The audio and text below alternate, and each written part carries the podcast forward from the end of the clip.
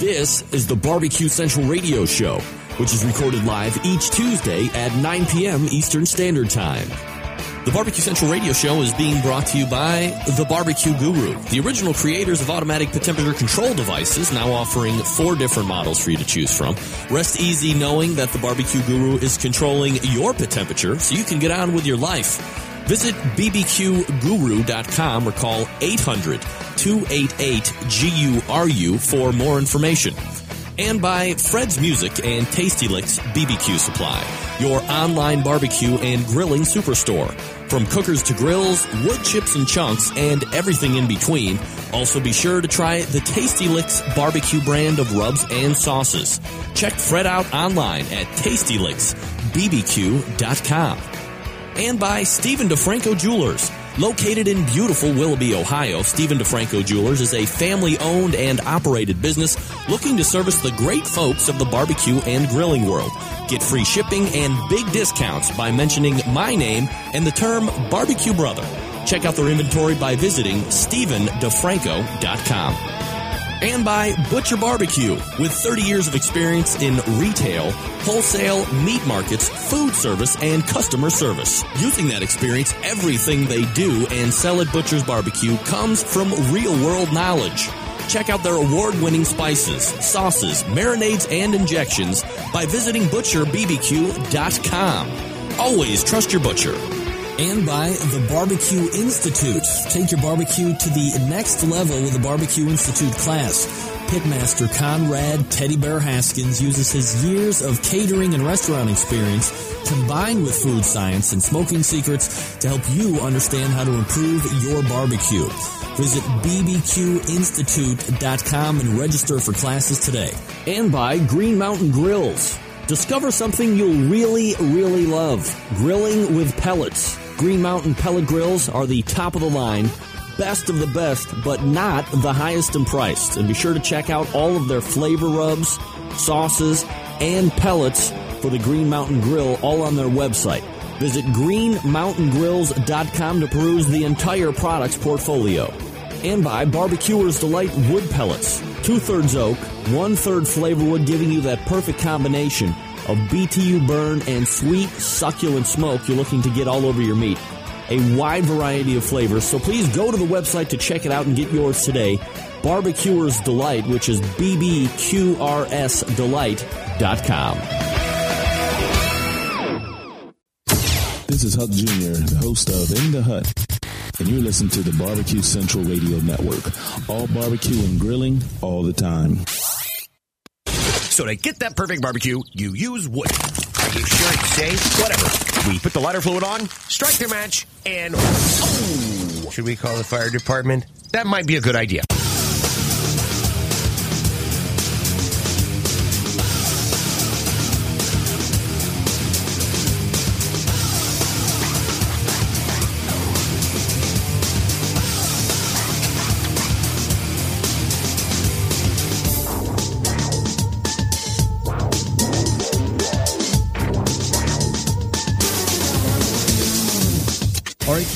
Welcome to the Really Big Barbecue Central Show.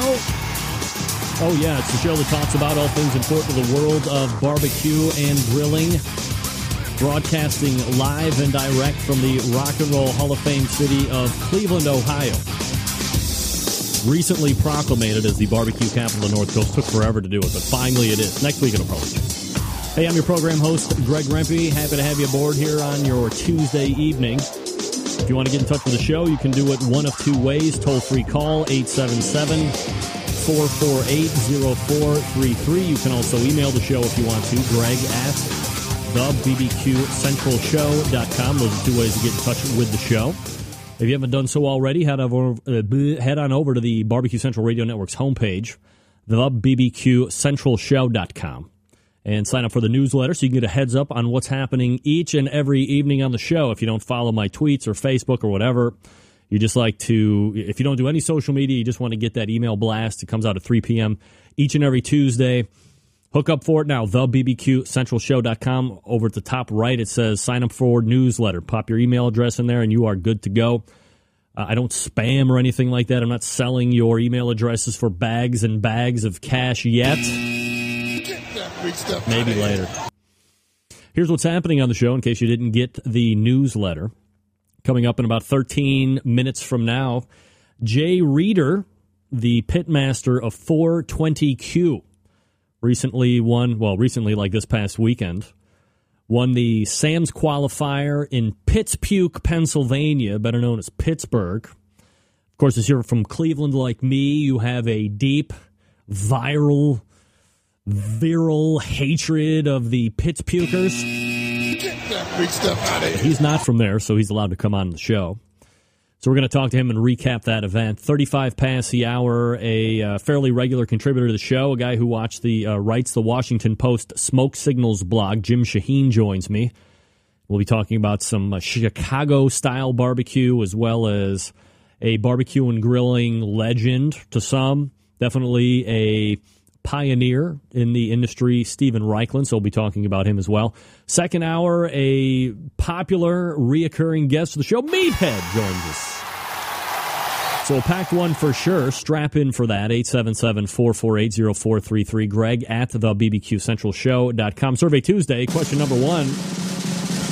Uh, should competition barbecue be open to all kinds of fuels when it comes to cookers, i.e. gas, electric, uh, and so on, since we're using those pit temperature control devices and pellet cookers with those very cool electronic. There's a word for the uh, system that they use that I can't remember right off the top of my head. I want to say thermostatic control or something like that. That's probably not it. Uh, so, should it be open to all cookers? Question number two What's your favorite meat to grill?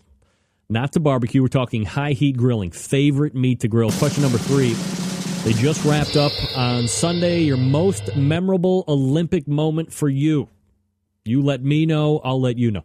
All right, let me briefly recap. Last week at this time, we had Andy Rabinowitz, who bought the Barbecue Central form off of me for a large, substantial bags and bags of cash. Uh, the transition over to their servers, the new skin, uh, their whole new setup is now in place, much to the dismay of some. One in particular making a very large a hole out of himself, but that's what he does. So he'll either snap out of it and get banned. I'm not in charge of that anymore, so I cannot reach out to you and counsel you in any way from going over the edge, making yourself look like a tool in front of thousands of people, and then getting yourself banned forever from a forum that you've been a part of and because you don't like the fact that now there is uh, advertisements on there or the new skin or whatever is it blah blah blah. Look let's be honest. Whatever is free nowadays has some type of sponsorship on the show. You get to listen to this show for free because i have uh, sponsors that are willing to give me their money to put their products in place. This is how it works. Google mail sponsored. Facebook, ad sponsored. All the big Barbecue Central forums, ad sponsored. So look, this is just part of the game. Uh, and and that is their business model, which I of course completely support. I am pro profit, not a dirty word where I come. Uh, so that has pretty much been completely done. They're working out some bugs on uh, the software itself in relation to you know some things they're going to set up specifically for the Barbecue Central forum. Uh, but all that is done. So if you haven't been over there, go ahead, jump over, uh, join if you haven't already. It's the uh, well, it's the BBQ Central dot com. No show at the end, just the BBQ dot com. Or you can do BBQ dash the numeral four dash the letter U dot com. What happened there? What? A dog? Get the guns. Get that big stuff out of here. Dogs are perverts. They're trying to grab my wife's butt, but who would? Come here, show that butt. Come on, come over here. Everybody wants to see that butt. Look at that. Oh my. I meant show your butt. Let's see that. not, not the hooch. Heyo. Big stuff out of here. So anyway, jump over there if you haven't. Take part in a very unique barbecue forum and a very unique uh, group of people, especially now, a little hot. BBQ dash the numeral four dash letter U dot com. Uh, quick note from the guys over at Green Mountain Grill. Uh, Jason Baker and the crew will be at the Nugget, which is the biggest outlet to the public every year that they go to. Now, to put a little bit of perspective, about 650,000 people will descend on Reno, Nevada for this event. It runs from August 29th, so just in a couple weeks from now, till September 3rd. And the Green Mountain Grill guys and gals will be showing off the cookers all week, eating some great food, hanging out. They'll tell you about the cookers if you need so. If you want to get more info on this event, especially if you are nearby or you really like great barbecue and you would like to see GMG in action, then go to the nuggetribcookoff.com. That's nuggetribcookoff.com. Now, here's another thing I just posted on Facebook. I've gotten a, a minute number of potential interested things here. I'm thinking of doing a new segment on the show. Now, I'm not soliciting ideas for guests or anything like that, but the concept is this. I want to, if you listen to a sports, a syndicated sports talk show called uh, Colin Cowherd or In the Herd, Colin Cowherd uh, hosts the show. He does this thing called Spanning the Globe, and I think they do it once a week. I would like to, or every day, I would like to do it once a week, where maybe we could get four or five regular contributors scattered throughout the country, and each week they'll bring up a topic. Could be about anything that has to do with barbecue and grilling in any industry. It doesn't have to be about, um, you know, th- their region or their product or whatever and they get a couple quick minutes to do a quick report. Uh, they would obviously let me know in advance so I can introduce them. And then, boom, they do a quick hit. We hang up with XYZ in Albuquerque, New Mexico, and then we go to Florida, and then we go to California, and then we go to Omaha, and we go to Maine. And we do that for a segment each week to kind of pass along even more information that is being disseminated already on the show. So if you think that you can a make a weekly commitment to the show right around the 9.35 eastern standard time segment now sometimes it would probably get moved to the 10 o'clock hour because we might have a guest that needs to take up two segments but if you think you can make that commitment email me greg at the bbqcentralshow.com we can hook up through skype. We can also hook up just through phone lines if that would be more convenient for you. Maybe you travel a lot but you still want to take part in the show. Uh, it would be a really unique thing where you could maybe you want to follow uh, specific competitions. That could be your hit each and every week. You pick out a competition you want to follow, you give some results, some fun facts, or maybe you know you want to talk about beef, or maybe you want to talk about a cooker or something that you just tried out. I'm looking probably for four or five people to be able to do between two and three minutes of uh, talk on their particular segments. So if you're interested, email me, greg at the BBQ centralshow.com. That's greg at the BBQ centralshow.com. All right. Now, we're going to be talking about some Sam. Oh, let me do this quick, quick reminder here before we get to the first guest. If you subscribe to the show on iTunes or if you have an iTunes account, uh, find the show, which is uh, you just search BBQ Central Radio Show, and I should just show right up there. And if you haven't done so already, review the show. Give me a if you give me a five star rating. I'm not telling you what to give me, but five star ratings could potentially get this show put on the iTunes homepage and featured. Uh, but the more reviews I can get and the more five star reviews I can get, uh, the more the show will grow and get out there in the public, grow, breathe, live, whatever. So please, I'm not you know, begging you to do it, but if you could find a few minutes to get to the iTunes, do a review on the show, tell me what you like, tell me what you don't like, and give it a five star review, that would be great. I feel like I'm back selling cell phones again. Uh, Greg at the BBQ Central Show.com is the email address. All right, gang, let me talk to you quickly about Tasty Licks Barbecue Supply. Look, I think we can pretty much agree that there are unsavory businesses and creeping marauders at each and every turn on the interwebs I know we can all agree on that, but sometimes you're looking for a barbecue and grilling item that just isn't stocked anywhere in your hometown or the next town over or the next town over from that. Your options have now become limited, and you're either forced to go online and buy that item or you're just going to have to go without. So that internet grip starts to set in, the hands start to sweat, your neck tightens. You've been screwed on the internet before. You don't want it to happen again. After all, this is your hard earned money we're talking about spending. And you need to feel confident that the company you're buying from is honest and fair. And that's where Fred Bernardo and the gang over Tasty Licks Barbecue Supply comes in. They will relieve you of your internet buying stress. Tasty Licks has one of the most complete inventories of barbecue and grilling items anywhere on the face of the earth. All the items that you see on Fred's website are in stock, and they are ready to ship to you directly. Now, maybe there's other places on the internet that you can find the item cheaper, but are you 100% confident that you're actually going to get the items you buy? How long is it going to take to ship to you?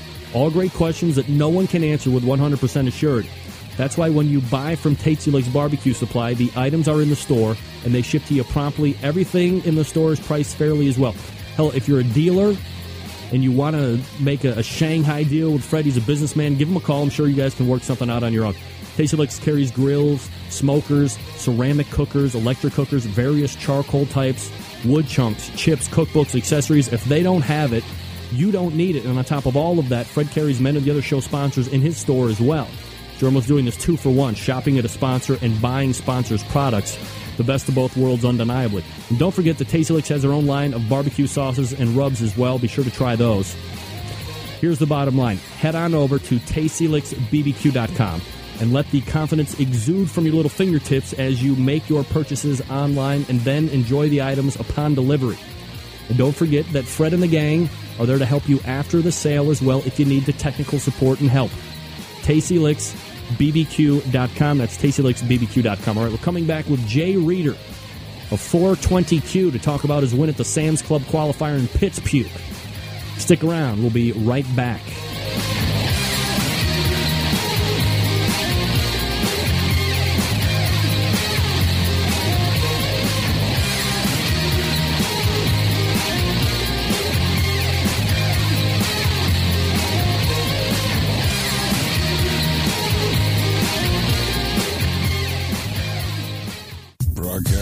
Live from the Barbecue Central Radio Network studios in Cleveland, Ohio. You're listening to the Barbecue Central Radio Show. Once again, here's your host, Greg Rempe.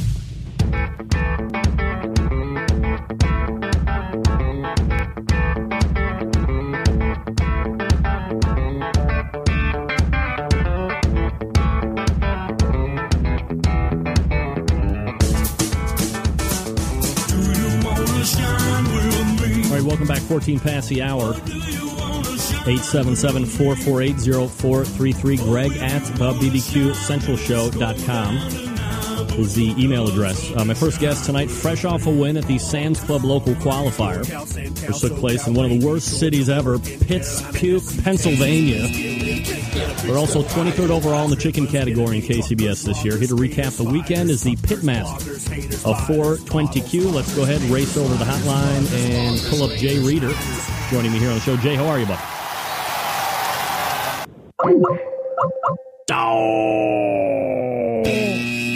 Get that big stuff out of here. That we don't have a fast enough internet connection for the iPad. Just a guess. There's a problem between you and the internet. Okay, don't worry. Let's just do a regular call. Just do the regular call. And uh, Jay, Hey, Greg, can you hear me? I can hear you. Yes, I can. Thanks for joining me. Is everything all right on your end? You think? Hey, do me a favor. Uh, go ahead and uh, instant message me your landline phone number because uh, I don't think this is going to work out too well. I guess so. I'm not. Uh, And I think the internet connection isn't going to be all right, uh, great. as uh, as fast. Instant message, uh, phone number for Yeah, just go ahead and uh, shoot me that number, and then I I'll give gotcha. you I'll give you a call back. Here, instant message. Right. See, he's got the uh, technical wizard kid over there helping him out. Jeff Northcutt weighing in uh, one whatever. So that's yes.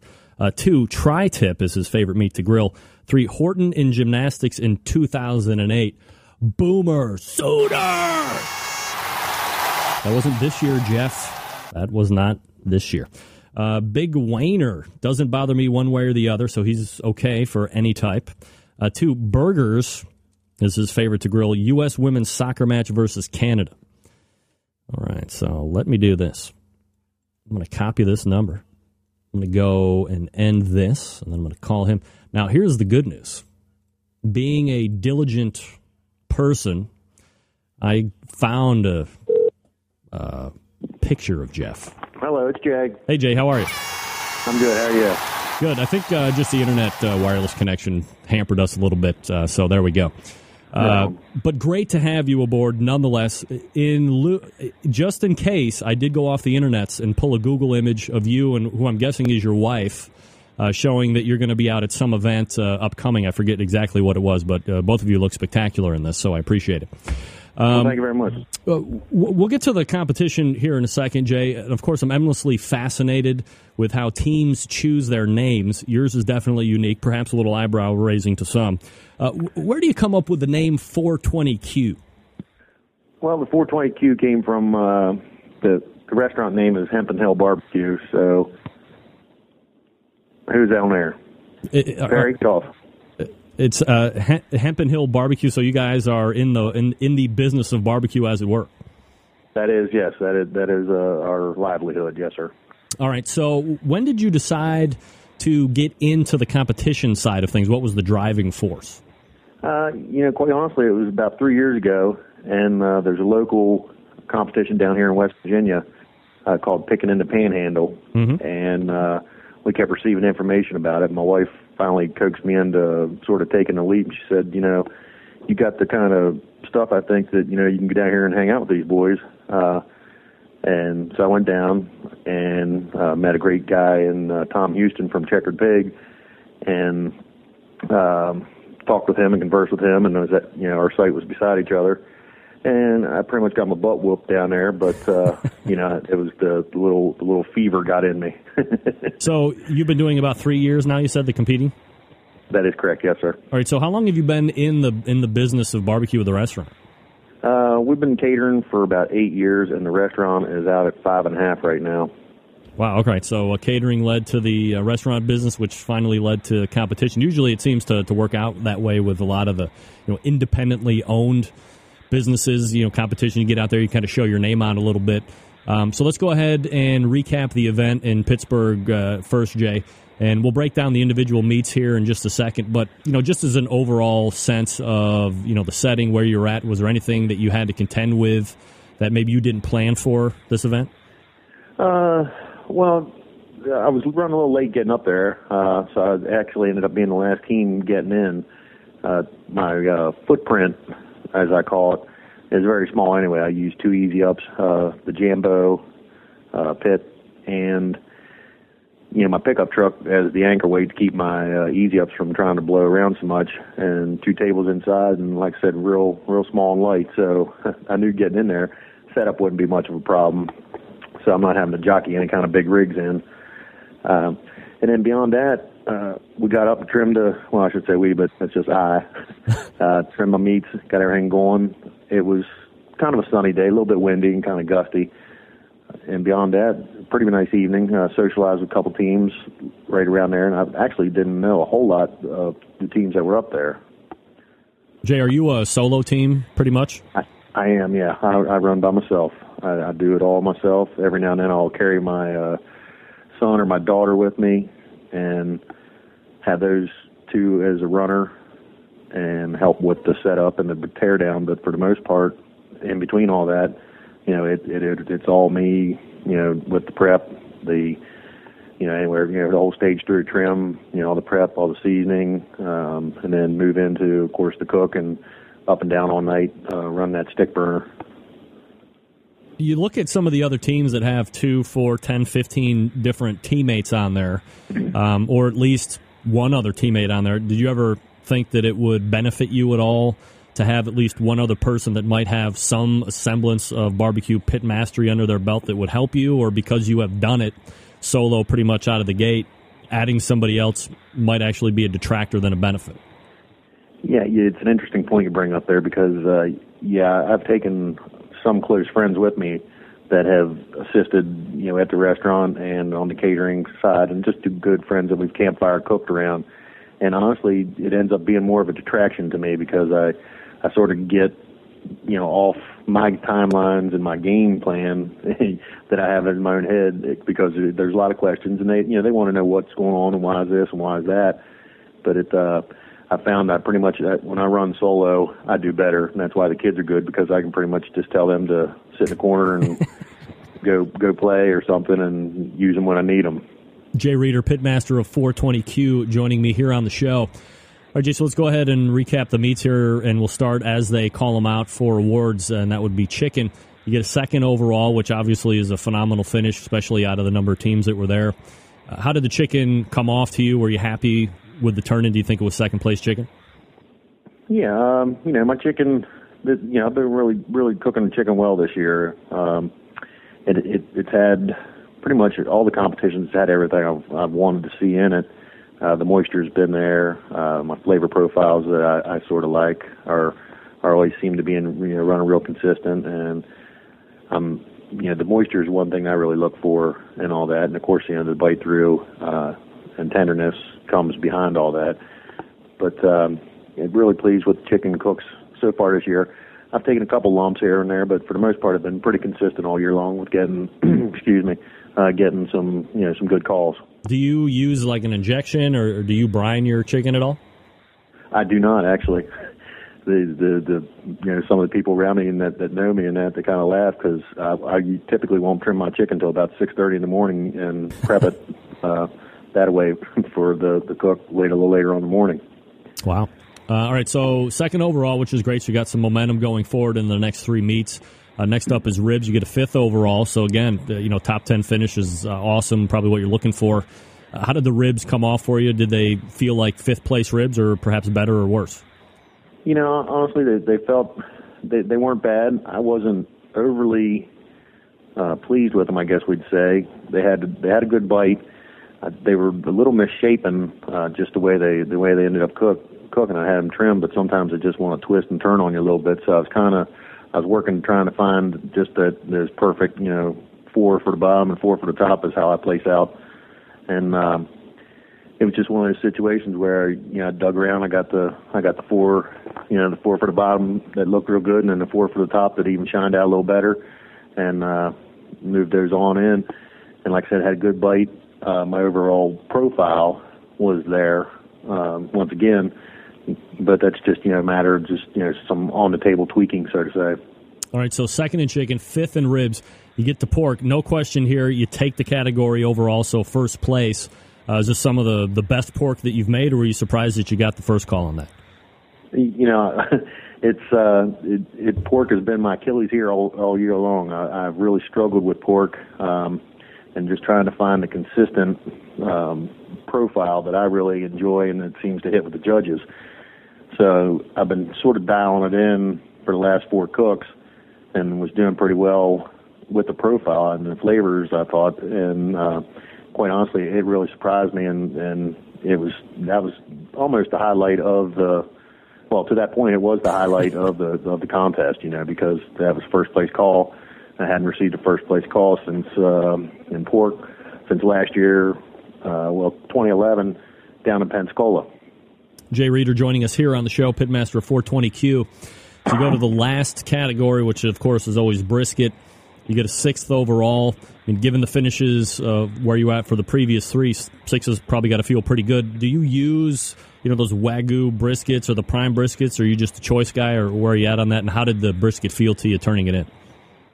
Uh, well, as far as the question is the product I use, uh, I do cook the wagyu. I also cook Creekstone product. Uh, both I find very satisfactory. They they cook different. They definitely have a different uh, you know timeline and you know a tenderness feel based you know on temperatures and that kind of thing. Um, as far as the overall cook of that product, uh, I wasn't really pleased with the tenderness, but it didn't show in my scores.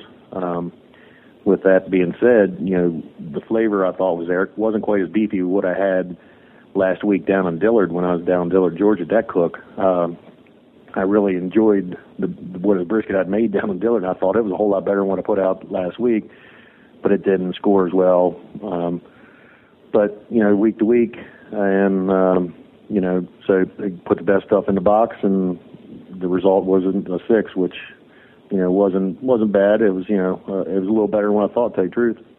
All right, so you know, as they're starting to do the overall calls uh, for the Sam's Club event, I don't know if you were marking out low and slow. They had three calls overall. They they missed in ribs. Were you keeping track of them, or did you think that you pretty much had it locked up after you had that six overall brisket call? Uh, no, actually, uh, you know, I'm sitting. I was probably 20 feet away from uh, low and slow, and they were kind of looking at me, and I was looking at them, grinning, and, and you know, they'd received a first place in chicken and a first in brisket, Yeah. and that third in pork. So I was sitting there, kind of, kind of trying to do the math in my mind. But you know, I'm one of those kind that just believe that, uh, you know, it'll come to you when it comes to you. And I'm thinking, all right, well, you know, worst case, you know, at, at this point in time, I'm a reserve champion and not the grand champion, and then some of that math sometimes confuses me and uh, not knowing where they placed in ribs, um, you know, quickly I couldn't put it all together. So I was like, well, you know, we'll see what comes out. And they got down to it, and Troy called out uh, low and slow for the reserve. And after he had stated that our scores were, you know, two higher scores, and pretty much, you know, we I guess we both both scores are pretty much blown away the rest of the competition. Yeah, I mean, between even first and second, I mean, you're almost six points ahead of low and slow, so they did finish a little bit farther down on the ribs uh, overall. You know, when you get that call for grand championship, you know, what are some of the thoughts that go through your mind, you know, even after getting that first in pork? Oh, well, yeah. I mean, obviously, it's a it's a feeling of elation, and you know, you you you, you feel your hard work's paid off. And uh, some of the contests early in the year that uh, you know I'd cooked real well at, and I'd just missed, and uh, you know ended up you know sixth or eighth or that kind of stuff, and it was because the category sort of weighed you down. Um, you know, it sort of takes all that away, and you, and you have that big smile on your face, obviously, and of course, it's somewhat of a payday. Uh, you know, we like to think that we make money at this, you know, at this game or this uh, you know, competition level, but we all know between traveling and the the product and everything else, you know, we're doing this for the love of it, and not so much the, uh, you know, there's some people I guess that are trying to do it for a living, but I'm not sure quite how they make any money at it. Uh, you know, you know, based on what I know and my numbers, but uh, all in all, you know, it, it was real good uh, to you know to, to be able to go up there and cook in front of uh, you know with a bunch of other peers that are all good cooks. I mean, everybody that goes to these things, you know, definitely you know can can put on good product each day, and it's just uh, when you can get your name called out last like that, it's it's definitely a great feeling. Jay Reeder is my guest. All right, Jay, so you're headed to Chesapeake, Virginia for the regional round, which is almost exactly a month away. Uh, are you able to roll any kind of momentum into this next round with this win, or, or not really? Well, you know, um, I actually got uh, I got two more cooks that I'm off, and I got picking in the Panhandle, and then I'll be down in uh, Chesapeake. So I actually only have one week off. So I'm you know I'm thinking that you know I'll sort of carry I'll, you know, I'll carry the consistency of my weekly cook going into it. And that way, you know, sometimes when you're off a week or two weeks and then you go and try to recook, there's little nuances and little steps that, you know, even though you're, uh, you, you try not to miss or you, or you're just a little misstep here or there. And maybe sometimes that's where it goes back to our conversation earlier about, you know, having an extra team member. Maybe that's where, you know, that guy might pick up on something like, hey, you know, we need to do this. But, uh, being single, you know, it's really, I got to really follow my book. Jay Reeder joining me here on the show, Pitmaster of 420Q. Uh, two of the regional rounds have already taken place. Uh, there's three rounds left. Of the 20, twe- uh, of the 20 teams that are already moving to the finals, are, are there any that you would rather not see down in Bentonville, or would you just rather not see all of them and you take that overall? Well, yeah, I mean, obviously, know, the, the big idea is to, to make it to Bentonville and and win. Um, sure, that's that's the the, the grand the grand scheme. Uh, to be quite honest with you, I haven't looked at the other regions and see who won. Uh, I'm one of the, I'm one of those kind of people that, in in my opinion, you know, it's everybody can have a, a flashy name and they can be good cooks and everything, but it's you know, it all comes down to that day. Uh, there's obviously teams out there that are consistent by all means that, you know, any day can thump you pretty good. But uh, you know, we all bring bring a, a good product to the table, or we wouldn't be there to start with. You know, Jay, you're cooking on that Jambo pit. It's obviously a very successful cooker, very popular cooker on the competition circuit. Is that something you upgraded to over time uh, within these three years you've done, or did you start right out with that Jambo? I actually pretty much uh, I started out with it. My first two cooks, I used my Southern Yankee, which was my restaurant catering unit, and uh, then I moved on to that. And I actually put the word out, and uh, goes back to Tom Houston from Checker Pig. I'd put the word out to him that if he ever uh, knew anybody that had a Jambo for sale, which they they really don't come up for sale, but Yeah. uh, if they ever did, you know, to give me a call. And just out of blue one day, he called me, and there was a fellow up in Minnesota that had one, and it's actually uh, he actually had two of them, and uh, the the Cancer Suck team has the sister to mine that was that this fella had too. That he had bought two Jambos and just decided that I guess he wanted to get rid of them, and I'd found out about it. So I actually made the trek. You know, I called him and told him, and sent him a check for a down payment, and I I made a, a three day run to out into Minnesota to pick this Jambo up and back in the wintertime. So that's how bad I was really desiring to, to cook on one of these guys. When you buy it used, are you saving a, a substantial amount of money off a new, or did you just not want to wait, or what? Well, I tell you the truth, it was a brand new pit that was never burned in. Oh wow! Yeah, and and he only burnt in the other one uh, about five or six times. So I was essentially getting a brand new pit without the weight. That's the way to go. Uh, Yeah. Jay Reeder is the pitmaster of 420Q. They just won the Pittsburgh local qualifier in uh, for the Sam's Club, so they'll be moving on to the regionals again, which is just about a month away. Uh, so uh, we'll see him in Chesapeake, Virginia. Uh, Jay, always appreciate the fact. Well, I appreciate the fact that you came on the show tonight and talked about the cook. Uh, good luck to you in the next round, and then of course the upcoming cooks that you have coming up. Well, I appreciate that very much. You know, it's my pleasure. It's uh, you know something a little bit different. It's, it's always nice just get out there and be able to talk about barbecue to somebody else like yourself that's you know involved and enthused about it. Uh, plus the programming. You got it. Well, I appreciate making the time tonight.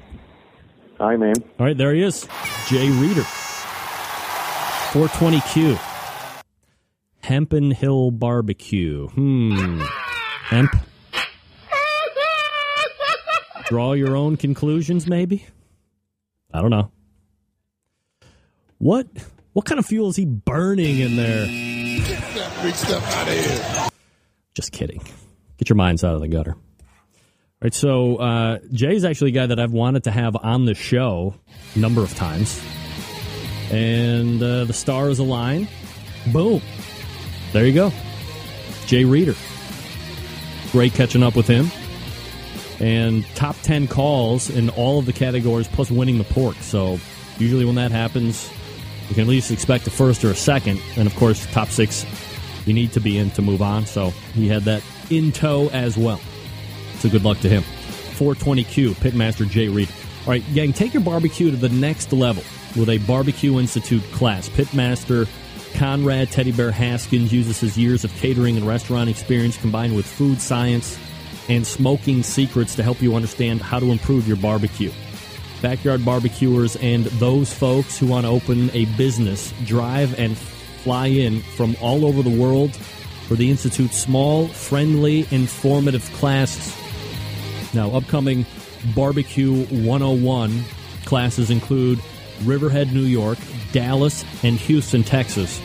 And a commercial barbecue class for those wanting to open their own business in is a com- it's coming up at the Gator Pit Factory in Houston using their approved commercial kitchen. Now, following a sold out second annual barbecue at the McKinley Springs Winery, plans are already in the works for 2013.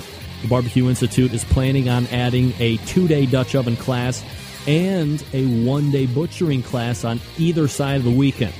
Learn the differences between cooking with charcoal, gas, logs, wood pellets. They all can produce amazing results, yet they all require a different route to get there. Learn the practical secrets and the food science on the methods to get the best results from each heat source. Now, we're not competing during uh, the weekend. Conrad is conducting private classes and corporate events from coast to coast during the week. He also founded OPBBQ.com in 2004, which he still uh, does take part in. Barbecues for troops and wounded warriors alike. To make your next offsite event really memorable, have a Barbecue Institute offsite party. Show your employees you care with the very best barbecue money can buy. They will be talking about it for years to come. And guess what? Turnover is reduced. Happy employees mean employees that stay and aren't trying to pilfer out of your pocket. Uh, for details on all the Barbecue Institute classes, visit bbqinstitute.com or check their Facebook page for the latest news and pictures. Again, that's bbqinstitute.com. Conrad Haskins, proud sponsor of the show. And very economical classes uh, that really teach you the basics as well if you're not looking for the competition side of things, too. So, bbqinstitute.com. All right, we're coming back with Jim Shahin from the Washington Post. Coming up next, stick around. We'll be right back.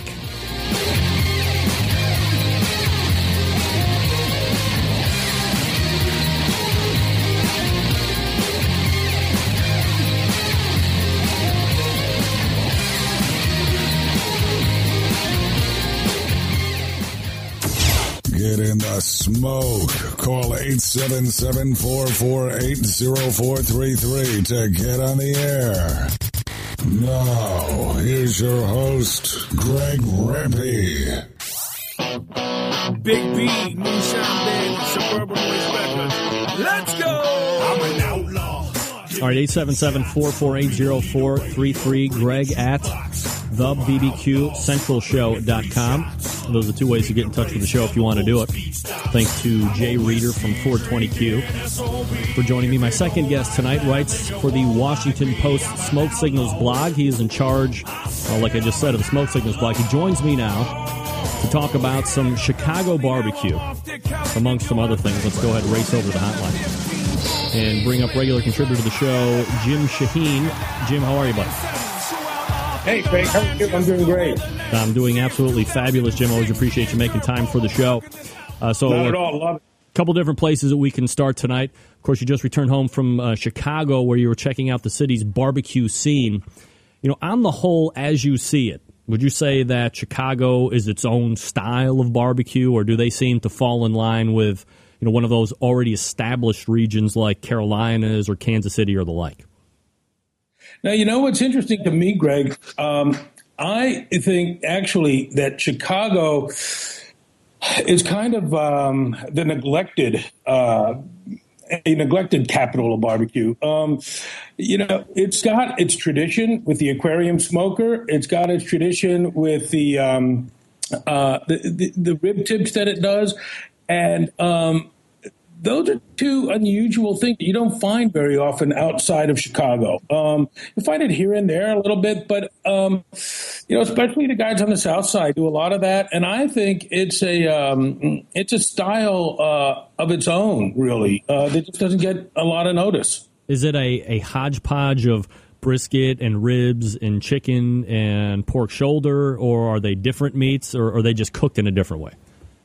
Well, what I'm finding is that um, they are adding more different types of um, different types of meats now. Like um, I went to one place on the south side of Chicago that's been there forever, and it uses an aquarium smoker and um, you know, an aquarium smoker, as you know, of course, is you know one of those. Now, Jim, hold on a second. Bottom. Hold on. I hate to show my ass here. I do not know what an aquarium smoker is.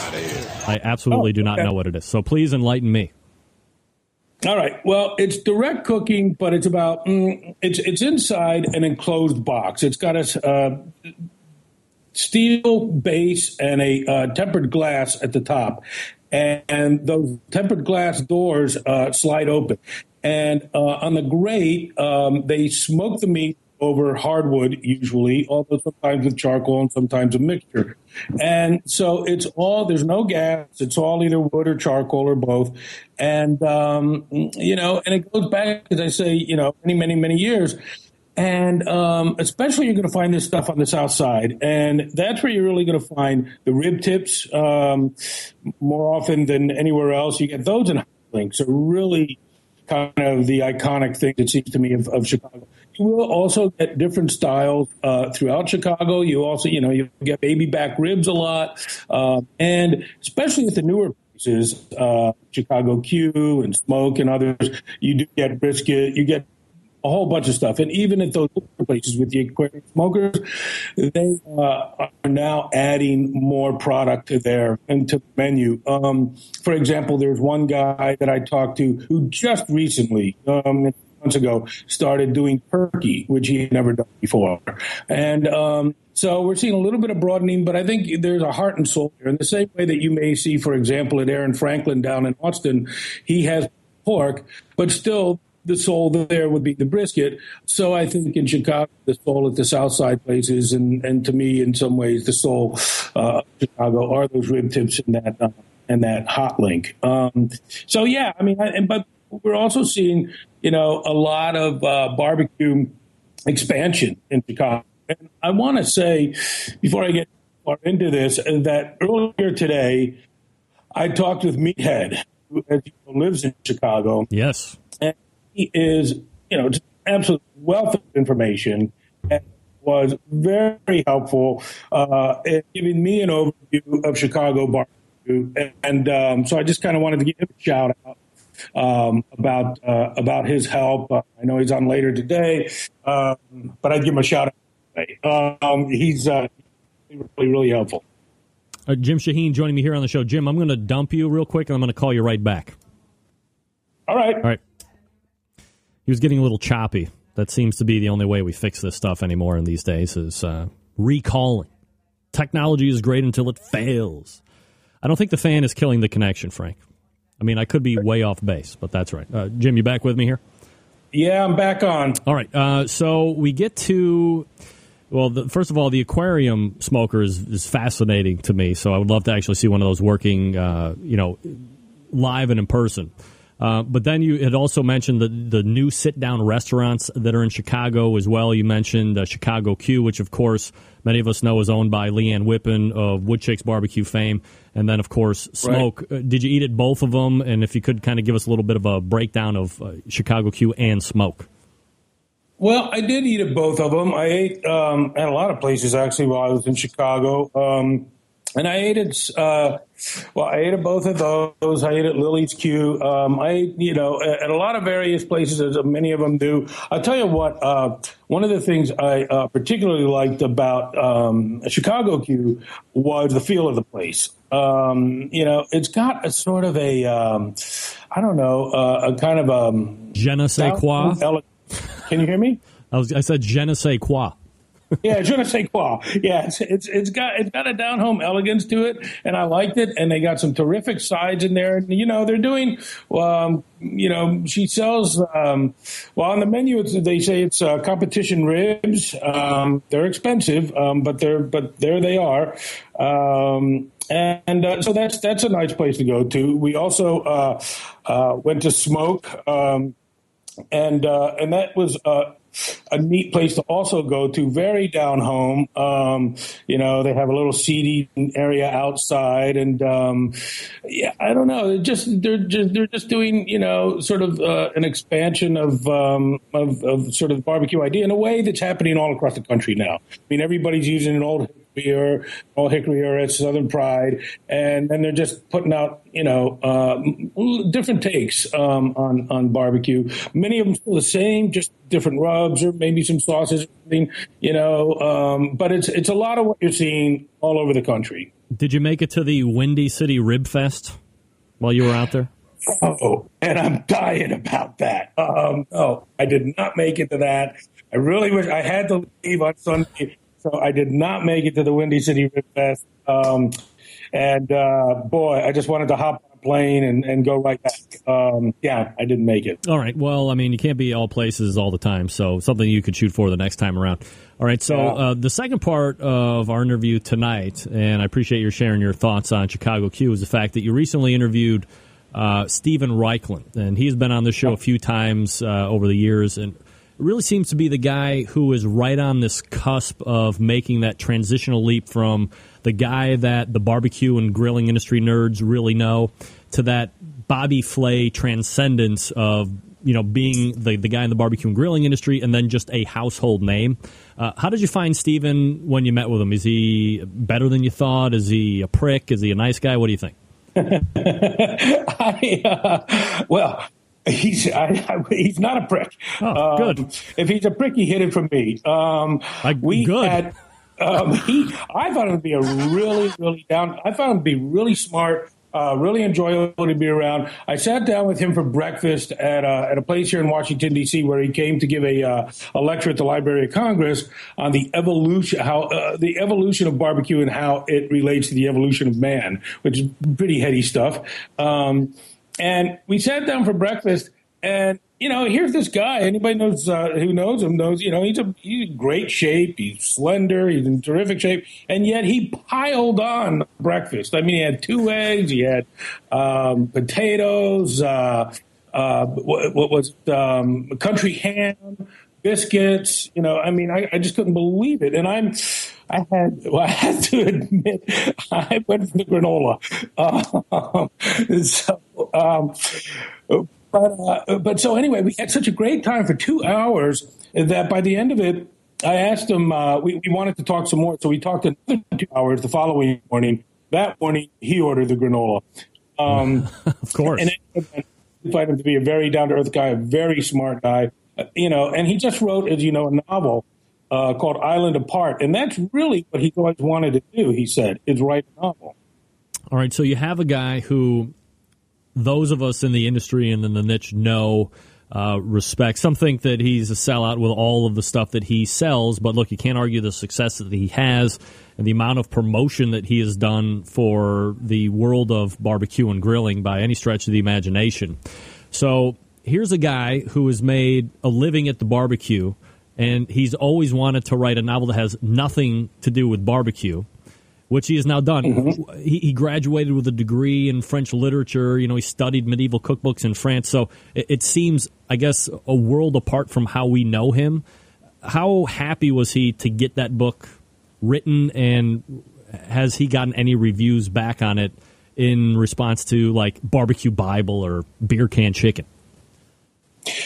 He's ecstatic to have uh, written it. I mean, he was really, really, really happy about having written it. He had, um, as I recall during our interview, he had, you know, like many people have written novels, he had made some stabs earlier on in life and never really was able to, you know, bring it home. And he finally did. And he was, he said he had, this is interesting. Actually, I don't think this was in what I wrote about him.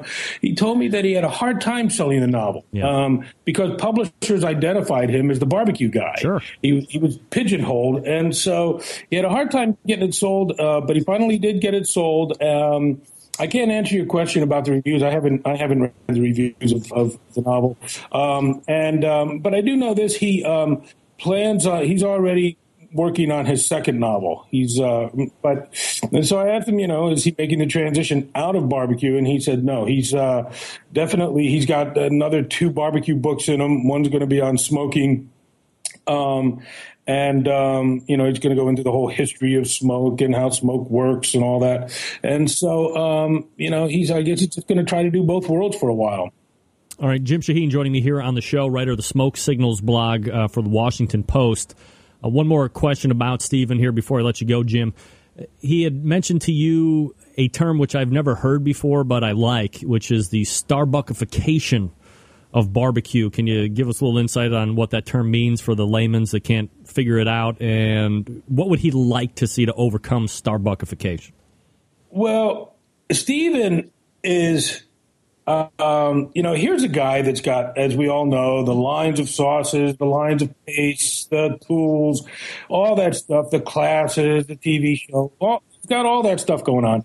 And yet he, um, at heart, he's very much, very much uh, a wood guy. In fact, you know, he he's doesn't even think that you know in the end that you should even start your fire with charcoal. He's uh, he said, you know, you take your chimney, just put wood in it, and start it with wood, and, and just keep going with wood. Uh, so he is very much a purist at heart, and um, so coming from that sensibility he uh, feels that what he's seeing is a kind of. Generic barbecue um, that's uh, emerging. And uh, we talked, he, he said, uh, you know, what he said in the context of a globalization of American barbecue, and he's eaten at some American barbecue places um, around the world, in addition to doing a lot of just indigenous uh, global barbecue cuisines as well. And he felt that um, in some ways uh, he felt it wasn't really a true representation of what he believes um, barbecue is, which at its heart to him is uh, Southern barbecue, using wood and uh, and and you know having a, a, distinct style. So that's basically what he meant.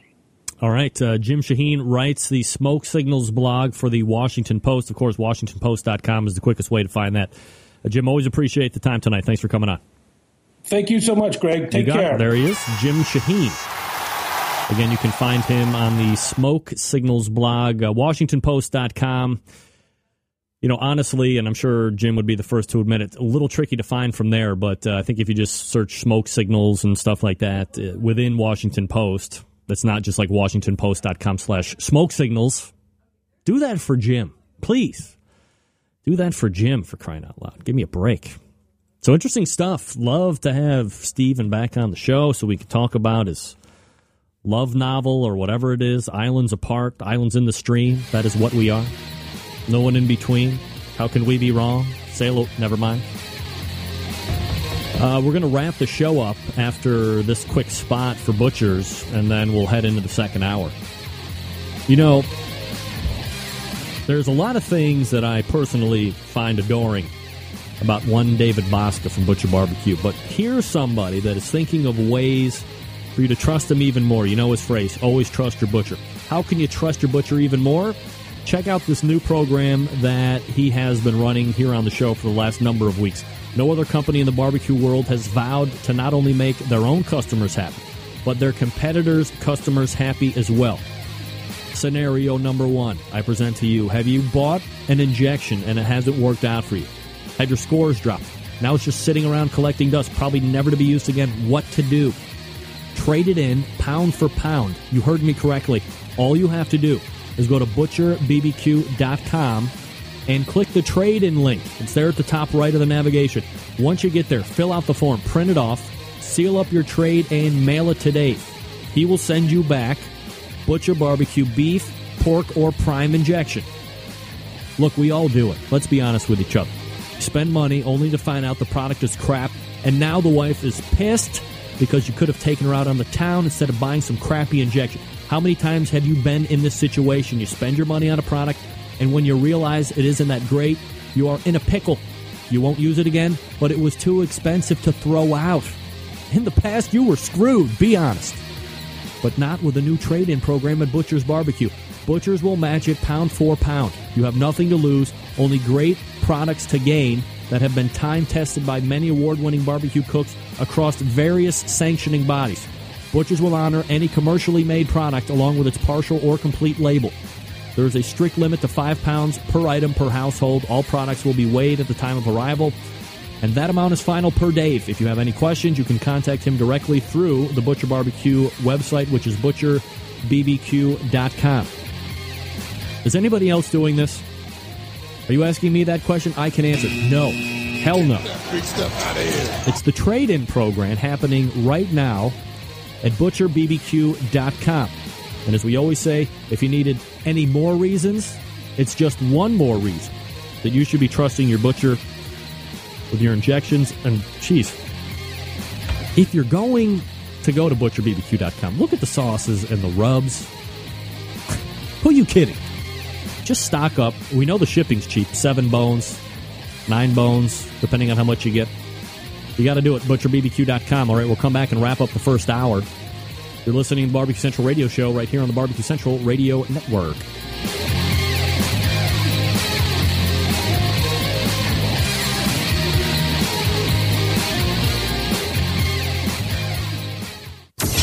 Big name interviews, advice on cooking brisket and ribs. And the only host willing to share his honest opinion on all things important in the world of barbecue. It's the Barbecue Central Show. Whoever thought Who would have thought this, this barbecue thing thing would last? I never, I never asked asked for for this. this. I never asked for the this butcher barbecue, living, the barbecue women, guru. whiskey, craziness. Craziness. There's whiskey in my I got soul. barbecue in my soul. I've been burning down that open highway, finger in the air, cause I do things my way. The next town's where I call home. Yeah, yeah. I throw a shot. I could I could make up a song, but I'm not going to do it. I'm a little embarrassed in front of you guys. Mojo Bricks. I ate raw chicken last night, and I'm here to tell you. Do you remember the skit with Monty Python where they ate tuna from a can and the Grim Reaper comes knocking? raw chicken never good, never wins. Not it does not win in competitions either, from what I understand. Uh, I got a quick email here. Let me go to that. Uh, this is from Jerry and Sharon Taylor. Uh, email Greg, have you tried or do you know someone that has tried the Kingsford Propane? Have not seen it myself and was wondering if Kingsford went through with this product. Is it out and how does it taste? Uh, sincerely, Jerry Taylor, Pleasant Hill, Missouri. Jerry, bro, that was a joke. Damn it. Did you not see the other show where we said it was a farce? Sorry about that. Kingsford is not making hickory fused uh, propane, bro. Sorry about that. It's nice to know that this show is what it is a bona fide news media outlet, believe it or not. Sorry, Jerry. That is not true. It is not true. I am not a thief and I am not a liar. All right, so uh, we thank Jim Shahin for joining me this uh, first hour, just last segment. Interesting stuff on Steven Raichlen. Got to see the fishbowl cooker over in Chicago. Maybe Meathead can expand a little bit on the fishbowl cooker. Sure, he knows that. I might do some karaoke at the end of the show. D, you better watch out. I'm working on one right now. Right in my head, I am. Also, thanks to Jay Reeder from 420Q talking about the fact that he won the Sam's Club Regional. And looking forward to the, uh, not, he's moving forward to the region, looking forward to that. And uh, finishing top 10 in all of his categories. Very impressive. Let me tell you something I hate. You know, I got a new desk, and you can't, well, you can't, you can almost see it right here. I have a, a camera right there. Of course, I have my uh, product camera right here. And uh, these are what they, two product cameras right there. But uh, it sets back farther, so I can't bring this in any closer. And now you can see my jerry rigged uh, studio setup. You see my trusty little uh, bungee cord that holds up my kind of outfit you running over there? Get that big stuff out of here. Just look at me. Everything's fine. Look at me. Don't look behind me. Don't look at the treadmill or the fireplace. Succulent stuff. Whatever. Uh, so again, thanks to Jay Reeder, thanks to Jim Shahin for joining me. Uh, Meathead coming up in the second hour. Uh, when we come back uh, from the quick break here at the top, we'll do some second takes. If you want to jump in and take part in something, you're more than welcome to do so.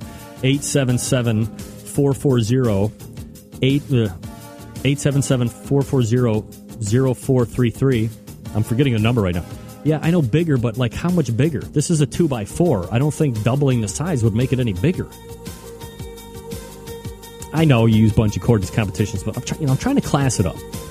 All right, I got to get out. Uh, we'll see you at the top of the hour.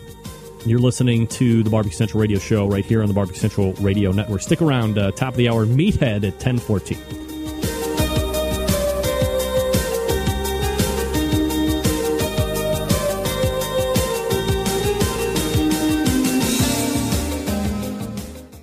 Hi, this is Larry Wolfe Wolfe Rub Barbecue Seasonings, and you're listening to Barbecue Central. From my heart and from my hand, why don't people understand my intention? Happy to have you aboard here for the really big barbecue show. We cook because we have to, and we grill because we want to. Fine, how's it going? You have a great show. I'm a big fan. So what what what seems to be the problem here? This man looks like he's dead, and he's in the in the crackle. Charbono! It's Officer Charbono, dude! Succulent fish. What? He ate 54 wieners. But listen, Lavernius, shake your face. I'm shaking like a dog shit peach seeds. You could use it to fight off creeping marauders looking to take your steaks off your grills. I just like being anywhere with Junior, Senior, and Diva. Sounds like a whole other type of movie. wow. Yeah, really. keep it hot, keep it clean, keep it lubricated. We have top men working on it right now. Who? Top men.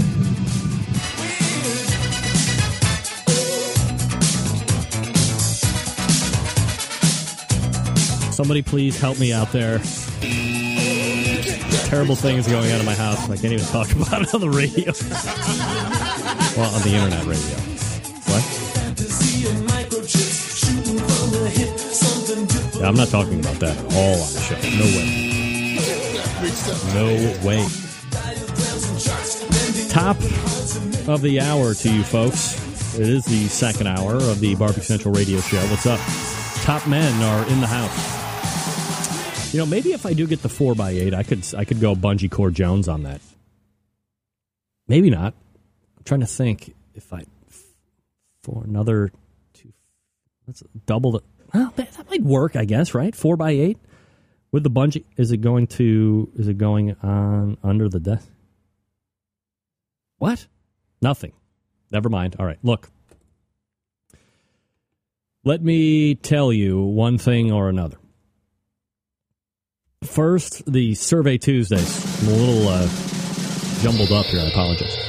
Uh, should competition barbecue be open to all kinds of fuels when it comes to cookers? My answer yes. I don't understand why, on God's green earth, hold your traditional bull crap because you're contradictory at each and every turn, KCBS. You allow automatic pit temperature control devices. You allow pellet cookers that have thermostatic, and you can set it to what freaking temperature you want it at.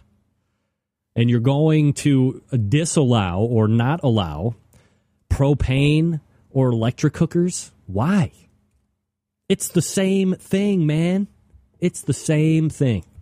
If you have, if you are allowing devices out there to tend your pit temperature so you don't have to, or if you're allowing cookers that use wood and pellet, but you're able to dial in to 225 degrees, what's the difference? What's the difference? It's no difference. Open it up. You want to see membership grow? You want to see popularity grow? Open it up to every cooker. What's the deal? Guess what? Newsflash. KCBS doesn't come on this show anymore. Wow, what a surprise. Why? I don't know. I've been out to KCBS for months. I get nothing back. Let me tell oh, oh, I took that page away. You know what I get back from them? Rod Gray knows what I get back from them. Nothing. What was that? Nothing. Exactly. Whatever. Question number two Favorite meat to grill? 80 20 burger. Bitch. Love it. With cheese, succulent cheese, and bacon too, and garden tomato, and fresh lettuce, and some pickles, and mayonnaise. Not none of that light shit either. Full blown mayo. Question number three. Most memorable Olympic moment for you, which is me. Most memorable Olympic moment for you. God, I can't believe I'm going to say this. It was day one, women's indoor volleyball, when they said the name of the most popular, well, maybe not popular, but most um, important person on the women's team. It was, wait a second, her name, of course, Destiny Hooker.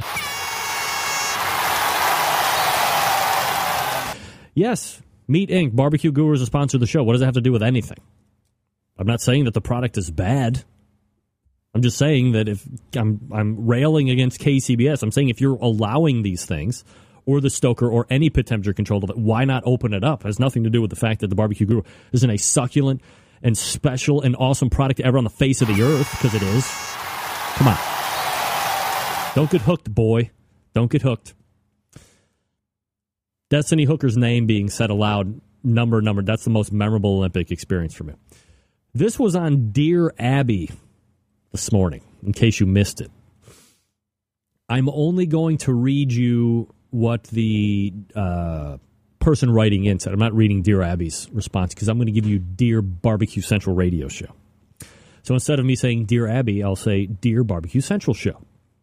My wife and I have thrown a barbecue for all our friends every summer since we first married. Over the past couple of years, our little party has morphed into a family friendly event. Our problem is one of our good friends is now the mother of an, of an insufferable little three year old boy devil. Now, they're using quotation marks here, so I don't know if this is his real name, but God, I hope it is. Fenton's behavior has been awful for two years. At the last party, he managed to throw our iPod, slam our stereo to the ground, pick up and throw another child, and terrorize a gentle dog. He barged in on a nursing mother and refused to leave when asked. Well, yeah, of course he did because there was boobs. He is a man boy. We also suspect he was the one who tore our baby gate off his hinges. The mom is preoccupied with a new baby and deals with the situation by making idle threats. The dad now jokes and says, Sucks to be a parent, tells his kid to stop annoying him. We're pretty sure if Fenton returns for this year's party, many of our other guests won't be there. We want to remain friends with the mom, so not inviting her isn't an option. Would it be out of line to ask her to leave her husband and the little terror at home? Sincerely yours, Smoking Mad in Pennsylvania. Well, Smoking Mad, I'm glad you've written in. Hold on, I gotta eat a cherry.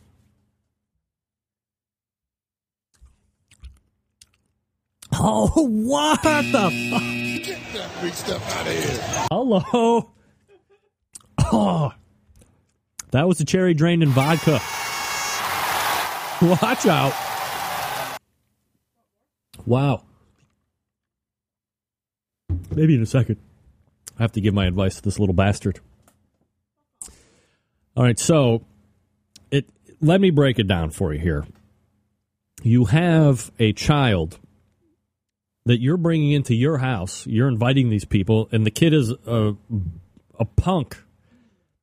He is uh, abusing dogs. He is terrorizing other children. He's throwing your electronics around. He's slamming your stereo. I don't know if you can confirm or deny the fact that he tore the baby gate off the hinges, so I don't know if you want to be making that leap. I would like to say allegedly to cover my ass from any litigation that could be impending.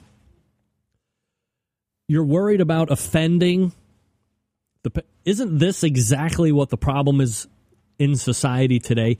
People don't have the uh, what I refer to as these testicular fortitude to tell other parents that their kid is a douche.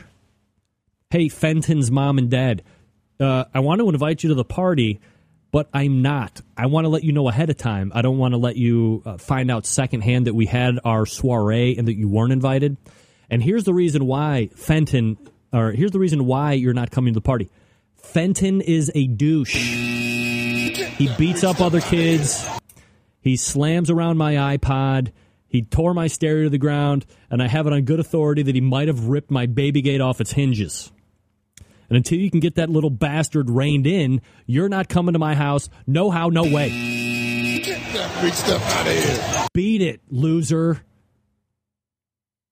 And while you're beating it, beat your kid. Show him that there is fear somewhere in the world. You've self entitled this little punk to the point, what is he, four?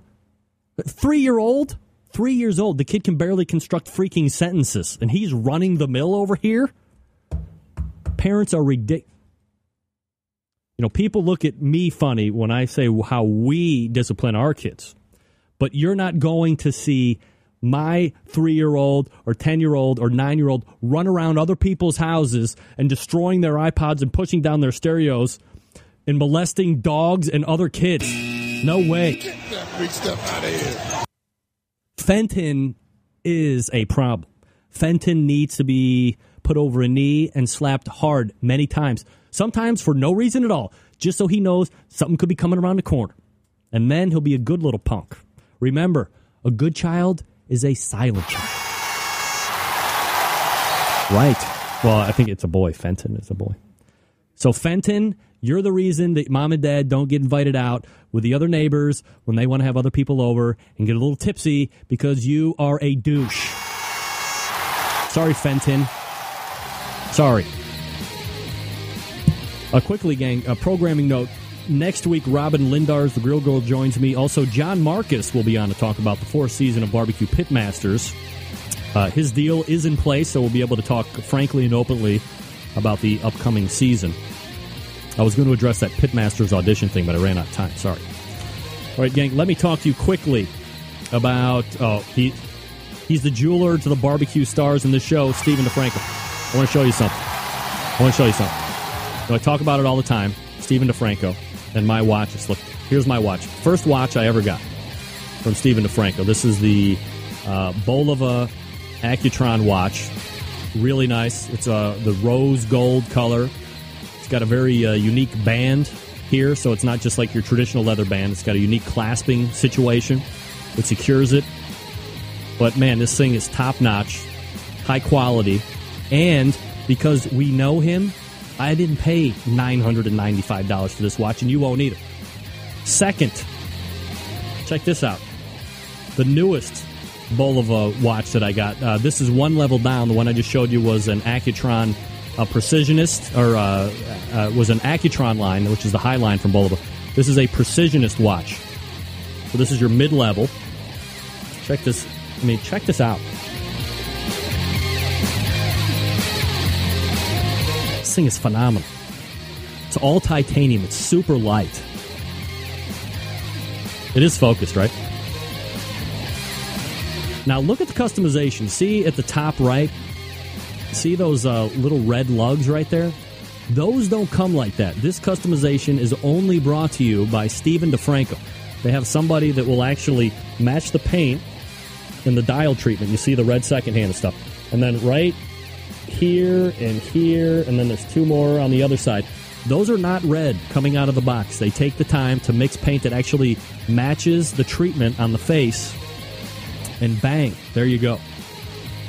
So here are my two beauties the uh, Accutron watch and the uh, Precisionist watch, both from Stephen DeFranco Jewelers.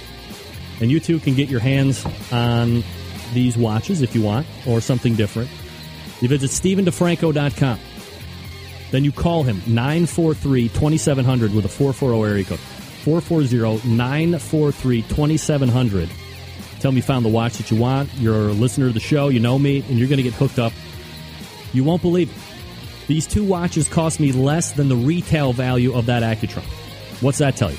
You're saving big. 440 943 2700. Ask for Steve and then tell me you want the barbecue show hookup. All right, we're coming back with Meathead right after this.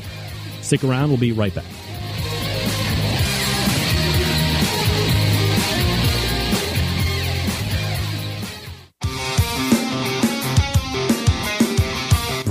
Broadcasting live from the Barbecue Central Radio Network studios in Cleveland, Ohio.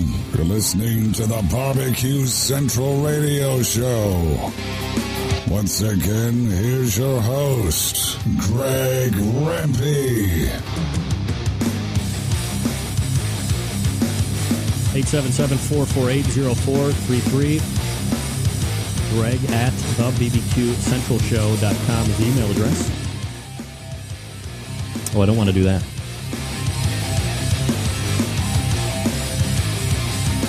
Got to do this, though. Watch out. The only man, well, the, well, he's the only man that has his, he, who wrote his own theme song. I think, say this. You know who it is? It's a barbecue guy. Okay, I gotta turn it down. Noisy. All right, uh, joining me for the remainder of the second hour, a fan, fan favorite, a man who is not only has his own theme song when he comes in that he wrote himself, but that is razor sharp. I would hate to be on the business end, to say the least. We have a few topics to cover tonight, so let's race over to the hotline and pull up monthly contributor to the show, uh, Meathead, joining me here on the show. Meathead, how are you? I'm a schlub. Meathead is wearing the schlub hat. Let me get a tight on Meathead. Look, there he is. Schlub Meathead, what's with the schlub hat? What does that even mean? Well, last month, Last month. you may recall, we discussed um, the uh, last Pitmaster series. Correct. The wrap up the Pitmaster series. And I had said that in my columns on Huffington Post that I thought somebody seemed to be the designated schlub every week and the one who was set up to lose.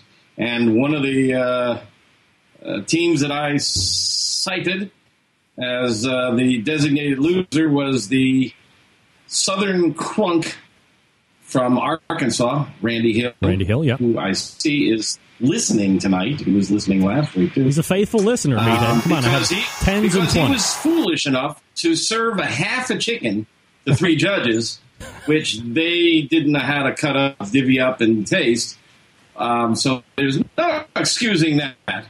But Randy took first place this weekend at the Windy City Rib Classic, at which I was a judge, and I was on the panel Uh-oh. that judged his ribs, and he got my highest score. Randy! So Good job, buddy. Who's the schlub now? Right. Who's eating a little bit of barbecued crow, as it were, meathead? Oh, you betcha. All right. Well, uh, You betcha. look, uh, a guy of his uh, word. He's upstanding. Is meathead, so he's wearing the schlub hat. Is that something that you had to make yourself, or did, do they ha- they sell No, schlub this hats? is this is uh, like a, I think a Dairy Queen hat or something. And I, uh, I just, uh, I, I had some chicken downstairs. I was going to go get a chicken wing and eat that and tell you I was eating crow, but I already had. Well, uh, meathead. my, my, my congratulations to Randy and uh, uh, his partner, uh, who were great sports. We had a good time hanging out, and uh, the Windy City uh, Rib Classic was a, a fun first time event. Uh, there were about 30 teams, a lot of home barbecue, uh, first timer newbies, um, and uh, it wasn't all great barbecue. Uh, Randy, uh, his his ribs really stood out. I don't know what happened to his chicken.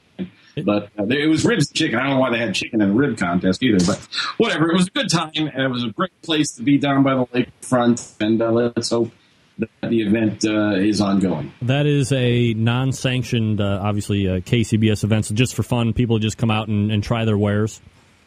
Yes, I have a feeling it's going to get more serious as time goes by. All right, so Meathead joining me here on the show. You know him as the proprietor of the most heavily trafficked barbecue forum on the internet, AmazingRibs.com, widely considered to be one of the go-to places for any type of barbecue or grilling information uh, as it relates to our industry. And it's funny because one of the things that I was going to bring up, and you kind of beat me to it, was when we were talking about the pitmaster criticism, uh, something that, that comes with the territory is reviews. Huffington Post hires you to write a review for this. Um, wine people have hired you before to give your thoughts on wine. You know, people are just hired to give. I do the show because I'm not afraid to give an opinion, uh, to have some passion behind it. And a lot of people don't agree with most of what I say. Let's be honest. But it gives people the opportunity to then debate. If we didn't have you, if we didn't have me, uh, people would just kind of be roaming around like zombies and, and no one would have any fun with each other. So let me ask you this, and you've done reviews for all of the Pitmaster seasons that I can remember. Did this particular season, as you go back, if you can kind of look at your writing from an omnipotent point of view, pull your personal feelings out of it, did you did you think you got a little chippy this season as compared to the other ones, or were you pretty much right on par with the other seasons? I, You know, I, I, I mean, as an umpire, I think I called it the way I saw it. Um, I, I was, in general, much more positive about the uh, events this year. Um, I um, I didn't want to sound like a shill, so I did bend over a little backwards to make sure I could find some things to point out that needed improvement. Um, that's part of the problem of the role of the critic. And uh, authors have written extensively about the role of the critic. Uh, if, I mean, there's usually a segment of most philosophy classes on the role of the critic. Um, Kermit the Frog once said, uh, uh, "Scratch a critic, find an assassin." um, and probably not too far from the truth. Uh, but I I think, uh, by and large, uh, as I said last month, it was a good season. It was a significant improvement over previous seasons. They showed us how the guys cooking, guys and gals, were cooking, which was the biggest complaint I had two years ago. And um, uh, uh, the complaints I had, I thought were fairly minor. All right, so this begs the question, of course, why am I not writing for Huffington Post? Can you tell Arianna Huffington that I am available for a large and substantial fee to write for their? I mean, what does one have to do? You got to be in with her, right? Well, actually, I've never met her. Um, I don't believe it for a second. You're, you're a radio guy. I've been a writer since college. I mean, I wrote Washington Post. I wrote for the Chicago Tribune. The typing and words on paper, or now words on pixels, is what I do for a living. So uh, uh, it wasn't hard for me to get in. Um, I had the credentials. Uh, um, uh, uh, but I, I would never touch radio. I have no idea what it's all about. Well, you do a pretty good job as a guest, so that's what I appreciate as a host. Now, uh, Meathead joining me here on the show, AmazingRibs.com.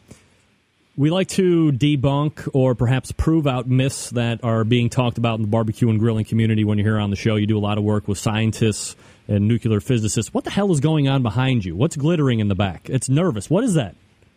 glittering, really? Yes, they look like uh, demon eyes that keep going back and forth. It could be blackjack. Um, Is that a dog? I, I, I raised puppies for leader dogs blind, and um, recently a blind man got sick. Oh yeah, that's blackjack's collar. Oh, all right. Sorry, fine. was, I didn't know whether I needed to warn you uh, to get a gun because there's a creeping marauder in the house or what. Uh, uh, one of the uh, gentlemen in town who works with a dog is uh, blind and he's sick, and I'm uh, I'm I'm dog sitting for his guide dog. So All right. blackjack. He's a little shy. Fabulous. So here we go. Uh, one of the myths that you always this this might be one of the top things that you hear all the time on internet lore. I don't know how much people talk about it person to person at contests or whatever the case may be, but it's the one if you looking, you ain't cooking. So is that true that if you open your lid on the smoker or the cook or whatever it is, you're going to add 15 minutes to the cook time? Yeah, well, and that's a really well. I've heard 15 minutes for every time. Right. I had, if you're looking, you ain't cooking on my website eight times. And one of the things I've learned to do lately is everything that is kind of accepted wisdom, husband's tales, if you will. Um, I, uh, I, wa- I try to find out if it's true. Um, I, I've been working all day on what is that brown goop that comes out of hamburgers. Um, and uh, I, by the way, I have a, a new uh, uh, consultant, um, a meat scientist on, staff, uh, uh, Dr. Antonio Mata, Nice. formerly of and he is a beef expert, and uh, he's been working we, with me on this project. We're also about to, to publish an article on the effect of bone on cooking your uh, cooking meat, and that's it. You know, everybody always says it's sweeter by the bone. Uh, pork uh, is better with the bone in. And we've really looked at that question carefully. But tonight's question, we'll talk about those next time. Uh, Meathead, hold on one second. Uh, fuck, this freaking sound is cutting out on me. Let me hang up with you. I'm going to call you back in one second. Just hang on, hang right on. And you know, I'm a stickler for awesome production. It really pisses me off when this happens. All right, Meathead, go ahead. I'm sorry. I'm back. Hi, can you hear me? Yep, we're all good. Okay. Um, so, um, Dr. Blonder, he's a physicist, used to be head of Bell Labs, and he consults with me. And I went to him and I said, All right, can we prove or disprove if you're looking, you ain't cooking? And uh, he got back to me after a day and came up with a series of uh, tests that he did. And it's really interesting what we learned. Um, first of all, he started off with his good old trusty gas grill. Um, 75 degree day, cranked it up to about 475, and then opened it for a minute. Temperature dove right away to about 150, and uh, slammed the lid. And uh, within about two minutes, it was back up um, uh, to about 400, and the 450 very quickly thereafter. So it returned to its heat really quickly with only a minute open, and that's because under the hood there's a lot of hot air trapped. So then he opened the hood for five minutes, and the temperature dove again. But he held it open longer this time, so when he closed the lid, it took a lot longer for it to get back up to temp. So with the gas grill, we learned that how long you have the lid open is a real factor. But stick with this whole story because the punchline is really interesting. All right. Okay, so next he tried a regular old Weber kettle, a charcoal grill. Mm-hmm. Pretty much the same thing. After one minute, it dove, put the lid back on, came right back up to 450 in a hurry. Leave it open for five minutes, put the lid back on. It came up only to about 350 and then crept up to 4. And his theory is is that because the charcoal started to burn down a little, it, it, it had less energy uh, to recover. Um, we don't have a Jambo, so we didn't get to try it on a Jambo, but we did try it on a MAK one star pellet smoker. Um, and uh, this one really recovered quickly, and it's really obvious why. There's a feedback loop inside a pellet cooker. It's got a thermostat. You lift the lid, the thermostat says, Whoa, it's cold out there. And it cranks up more heat. So when you close the lid, even after five minutes, it comes back up the temp a lot faster than a gas or a charcoal um, cooker.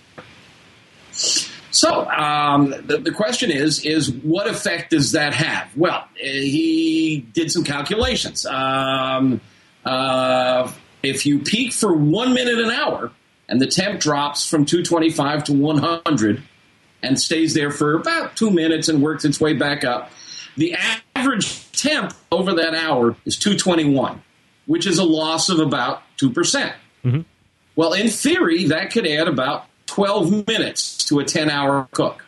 Now, 10 hour cook is a pretty long cook, you know, the kind of thing you might use for pork shoulder Yep. or brisket.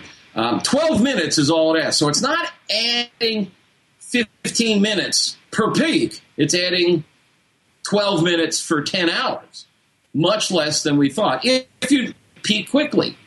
But what was really interesting is he had probes not just in the cooker, he had meat in the cooker, and he had probes in the meat, and the meat didn't give a damn. the meat didn't notice the temperature fluctuation one bit. Now, I've got all this information written up on the website and all his charts, and you can see. But what happened is, if you think about it, and this you've heard me say this before, air cooks the outside of the meat, but the outside of the meat is what cooks the inside of the meat. The outside of the meat gets hot, and the molecules vibrate, and they pass the vibrations and the heat down into the center. So you can open and close that thing, but the meat, especially as the cook continues, is a big thermal mass holding heat, and it doesn't care for a minute or two minutes. Now, obviously, if you left it open for a long time, it's going to make a big difference. But it barely noticed opening and closing the grill or the, the cooker. We were cooking indirect in this case. Um, so, um, is it a myth or not? Well, the answer is is yes, you are losing temperature. Yes, if you're cooking with charcoal or wood, you are adding oxygen to the atmosphere, and that could affect the stability of your burn and, and how hot your fire is. Um, yes, you're letting some moisture out, but this is another aspect we've looked at for another article we're working on. Is in most cookers, the turnover of atmosphere in that cooker can be as many as five or ten times a minute. I mean, think about it. Look at all that stuff that's coming out the chimney. That's smoke, but smoke is a very small percentage of all that air coming out. What's happening is, is the fire is sucking air in and it's using it as fuel. I mean, you've got two fuel sources on a charcoal or a wood cooker. You've got charcoal and air. So it's sucking air in fast, pumping it into the heat chamber, and it's going out the chimney through the draft, the suction of the draft upward. So you've got a lot of air turnover, much more than a lot of people think. That's why you get bark. It dries out the surface from evaporative cooling, and that's the whole concept behind um, the stall, which we've talked about before. So it's a really interesting, complex microcosm in there. But um, uh, the bottom line is, is if you need to open your cooker and spritz, um, if you need to jab it with a thermometer, if you just want to look, if you need a sniff, if you want to show it to a visiting uh, fireman who's lost, stop by. It's really not going to have a major impact on your cook. And again, I mean, because it's not you, something that if I'm a competitor, I'm not a competitor, but if I was, I wouldn't want to open any more than I had to just because I don't want to screw with it. You know, I just want everything stable and leave it alone. But it's really not a big deal. and and again, I think I, what I really kind of glean from that is the fact that you are adding some time overall, as you said on a ten hour cook. If you're leaving it open for a minute, maybe twelve minutes on the overall, is the fact that the meat is not really caring whatsoever if you have it open for that minute or two. It's it's not dropping in temperature because you have it open for a minute, and now you need to recoup where it was, where it's dropped to, and then get it back up to where it was to progress it. Right. Remember, air is an insulator and it's a lousy conductor of heat, but meat is full of water and fat, and it really holds temperature well. When you take that out of the cooker, it stays hot for a while. And so it's got thermal energy built into it. Um, so opening that cooker is not going to make a significant impact on the meat.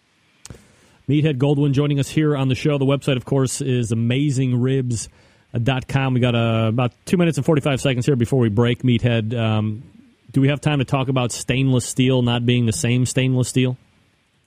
We can. Uh, also, there was a discussion uh, earlier tonight. I heard part of it.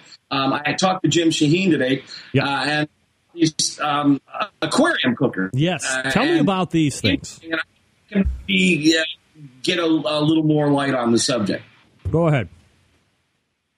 Well, okay. Um, they they're not totally unique to Chicago. They were in Chicago, but there's maybe ten or fifteen or so in use in um, Barbecue restaurants. Um, and if you, uh, they're like an old fashioned. Uh, I got to do a little history here. Chicago barbecue really began in the 40s and 50s with the Great Migration from the Mississippi Delta north. A lot of African Americans who had been working in fields and uh, in agriculture in the South. Um, mechanism was coming in, and with World War II setting in, there were industry jobs here. So they moved north.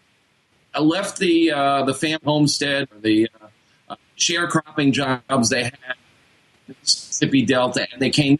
With them came Southern barbecue. With them also came the blues. That's where Chicago blues was uh, from. The genesis of Chicago blues. Moved to Chicago in the 40s and 50s. And of course, to them, barbecue was all staged. It was you dug a pit in the ground, you threw some uh, expanded metal over the top, and you cooked open top.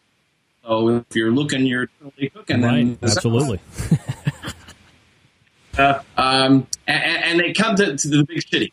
The big city, Chicago, had some pretty restricted fire regulations after the Great Chicago Fire. Right. Still has the, the difficult fire regulations in the country.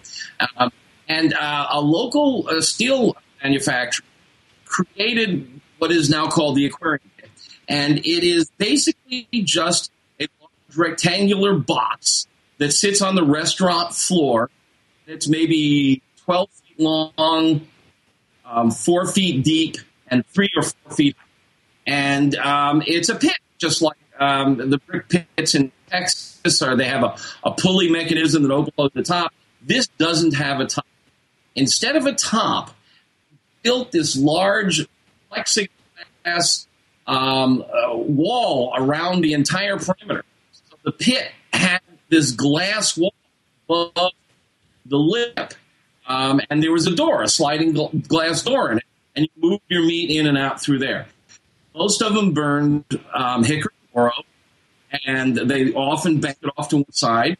Um, a Honey 1, which is my favorite of the um, uh, the aquarium pit restaurants in Chicago. Jim went there and he was really impressed with. It.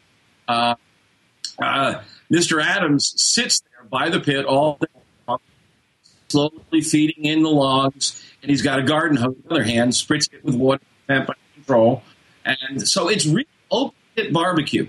Uh, the aquarium comes from a glass wall all around to keep the smoke from spilling out into the kitchen and the dining room, and also to funnel it into chimney, um, which in Chicago you have to have a scrubber on now. Hmm. But um, uh, there's about 10 or 15, and most of them are all, all Southern African American um, descendants of the uh, uh, the migrants in this great migration in the 40s and 50s coming on the uh, the Delta. And it's an interesting test because it's all wood. Two of them are using charcoal. Um, it, it, it's not at all like a jambo. Um, it, and serve um, rib tips. Rib tips, as Jim said, they're popular on the south side of Chicago.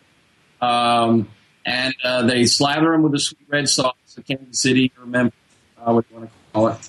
And, and uh, white bread. white bread underneath, and the French fries go right in the box.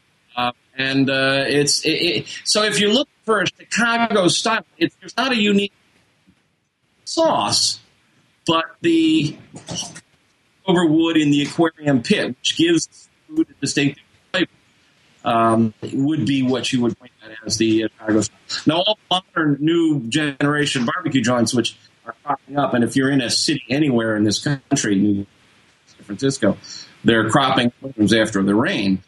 uh, they're burning, working with Southern Pride and uh, uh, um, uh, oh, I'm drawing a blank. Hickory, old, hickories. Uh, you know, gas as a heat source is a flavor. But uh, I think that's an interesting uh, look at that. And Jim, Jim got a kick out of those. There's that cozy corner in Memphis, which a lot of people think is uh, Memphis. Meathead Goldwyn joining me here on the show. All right, so we're going to go ahead and uh, hold him off here just for a second while I uh, quickly talk to you about uh, Barbecuers Delight wood pellets. In fact, uh, we'll go ahead and uh, dump Meathead here real quick, and then we'll call him back. We were breaking up a little bit there at the end, but I apologize. Uh, look, as many of you know, I do cook on a pellet cooker from time to time. And the first thing I thought of when I got my pellet cooker was Barbecuers Delight wood pellets. Uh, widely considered to be the pellet to go to when you have a pellet fired cooker. Or maybe you're looking for something a little bit different than the standard wood chunks and chips. Pellets are exactly what you might be interested in. So head on over to bbqrsdelight.com and see what they have. Now, maybe you're not familiar with pellet cookers or maybe you don't have one, no problem. You can still take advantage of the pellet revolution on your gas or charcoal grill or smoker by grabbing a cast iron pot option, which they have for available for sale there at Barbecuers Delight.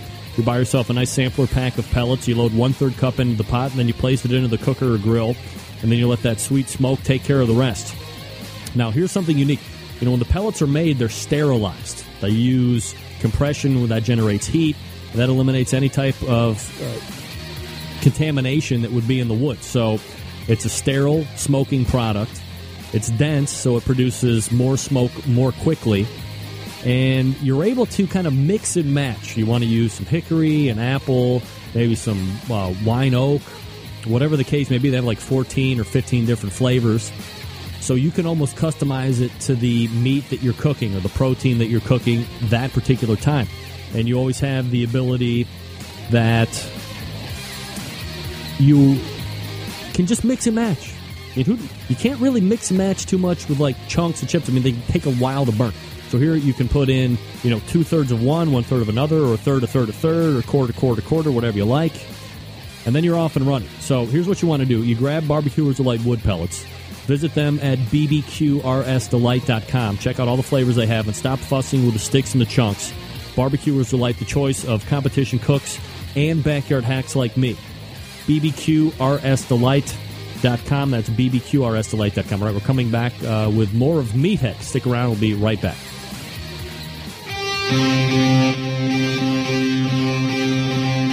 Get in the smoke. Call 877-448-0433 to get on the air. Now, here's your host, Greg Rempe.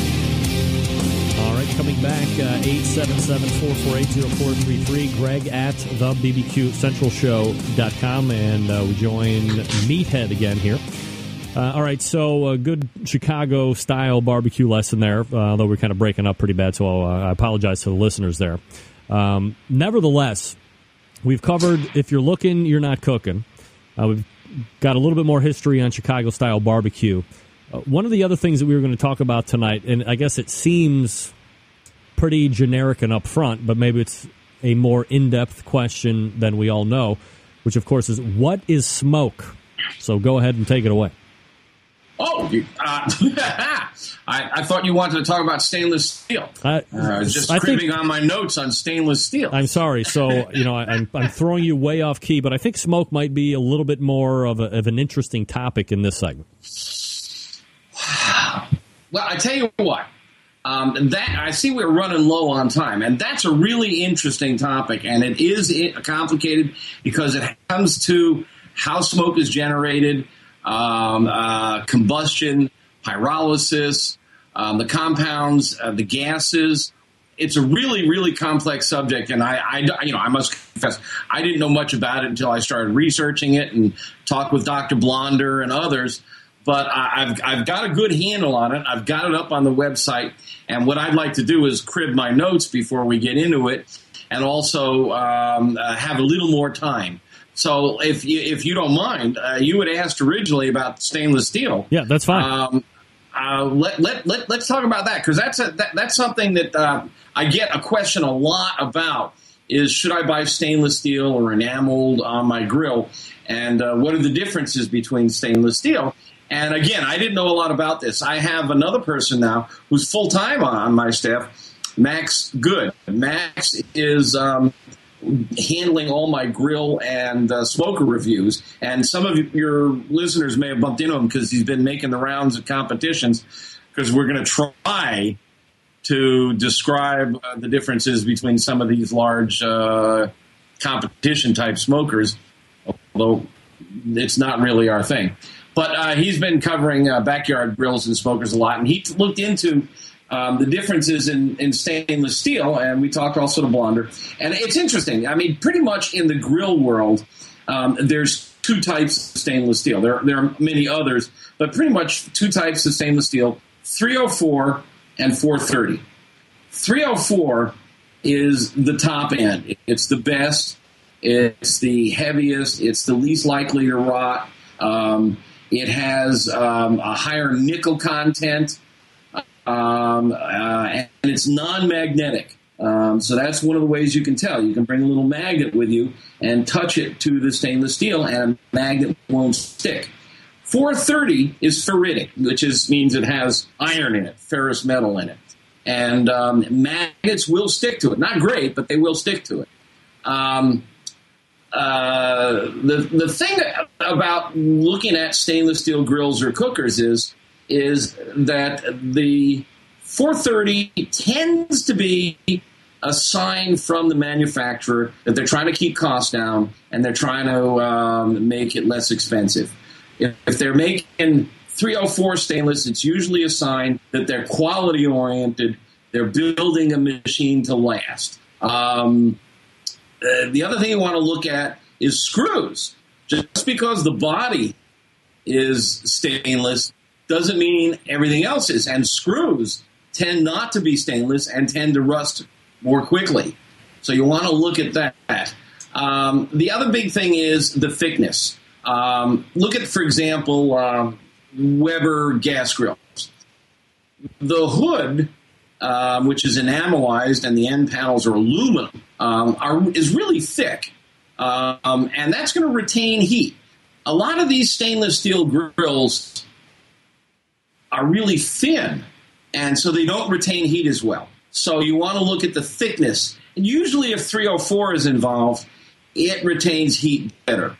Um, 430, because it has some more um, steel in it, will will rot easier. Um, uh, so you and it and it's harder to clean up. You know, I'm not a huge fan of stainless steel because I don't clean my damn grills. Well, you know, there, there seemed to have, there, there seemed to have been a huge push. I remember when I was, you know, it was probably just when I had started getting into, or when I was first introduced to barbecue. Before that, I was only a griller.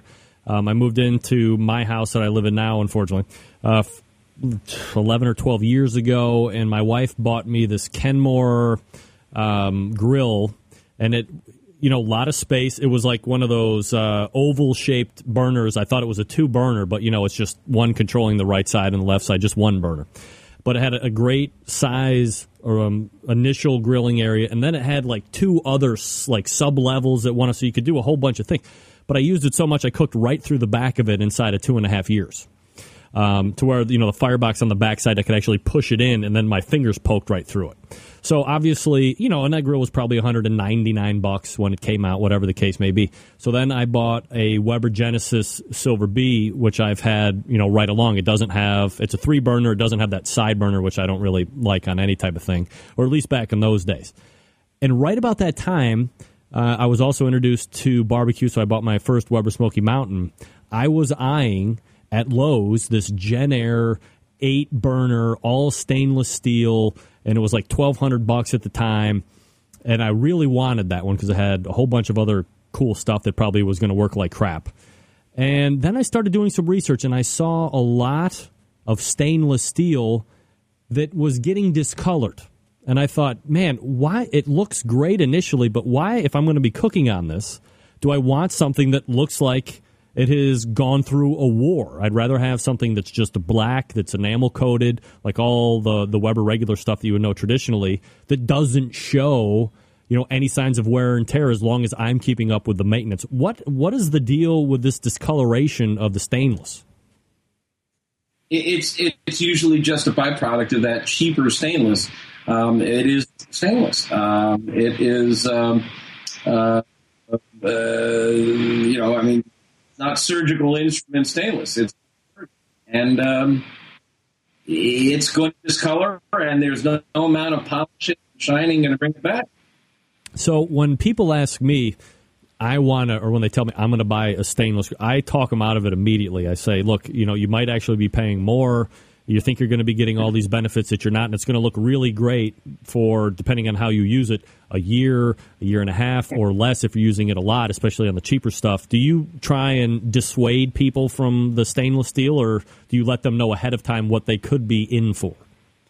Well, yes and no. If it's 304 or the good quality stainless, it can really work. And in fact, it's one of the mysteries of the Weber kettle, which, by the way, is 60 years. Yes, last week it turned 60. Yes.